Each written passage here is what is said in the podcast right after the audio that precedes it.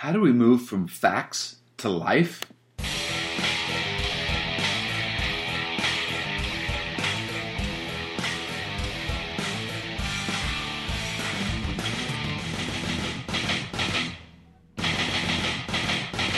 My name is Shane Kinnard, and this is the Finding Life devotional podcast where we are on a journey to find eternal life in Jesus through God's Word. Yesterday, when we left off, we saw that people were confused about Jesus and they were focused too much, too much on the facts about Jesus' life instead of finding the life that Jesus gives. And maybe you're in that spot. And the most natural question now is, how do I move from facts to life? How do I how do I how do I tr- transition from from focusing in on facts to finding the life in Jesus. What is the bridge between one side of the river to the other? Well, the good news is, is that Jesus gives it to us. If anyone is thirsty, he should come to me and drink. The one who believes in me, as the scripture has said, will have streams of living water flow from deep within him. We've heard this before, haven't we? The woman at the well.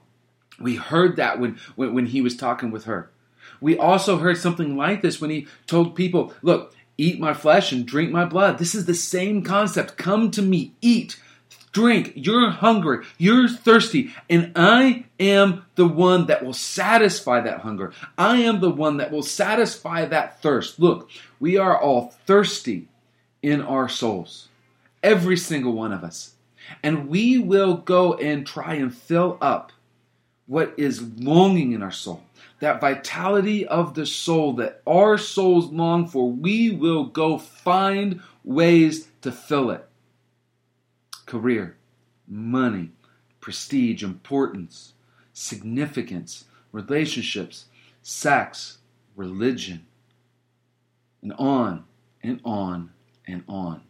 We will find ways to fill up the vitality of our soul. Sin isn't about just some arbitrary list that God gets mad at. Sin is about us taking the good gifts of God. Every one of the things that I just described are gifts that God does give us to enjoy in this world. However, when we make these gifts our God, that's sin. But what we are doing is we're trying to fill up the vitality of our soul with these things. And what ends up happening, these things don't satisfy, first of all, and then they take us into a negative. They take us into death and destruction and depression and despair. Where Jesus says, I am your living water, I am the bread of life. I am what you are looking for. The concept where Jesus says there will be streams flowing from deep within your soul. That is the same concept as, as, eternal life. This is the idea of the vitality of our soul that, that Jesus has been getting at.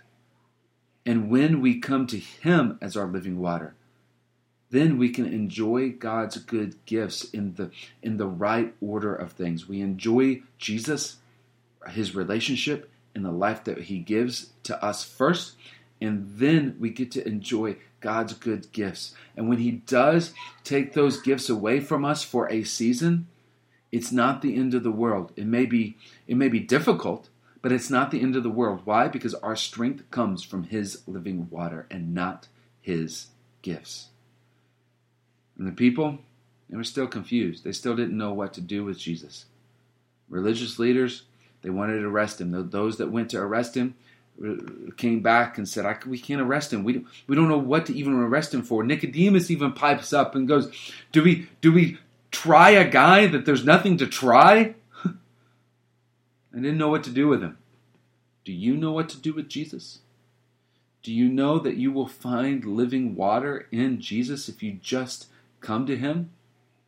And that everything you've been searching for, you will find in Him, in Him alone.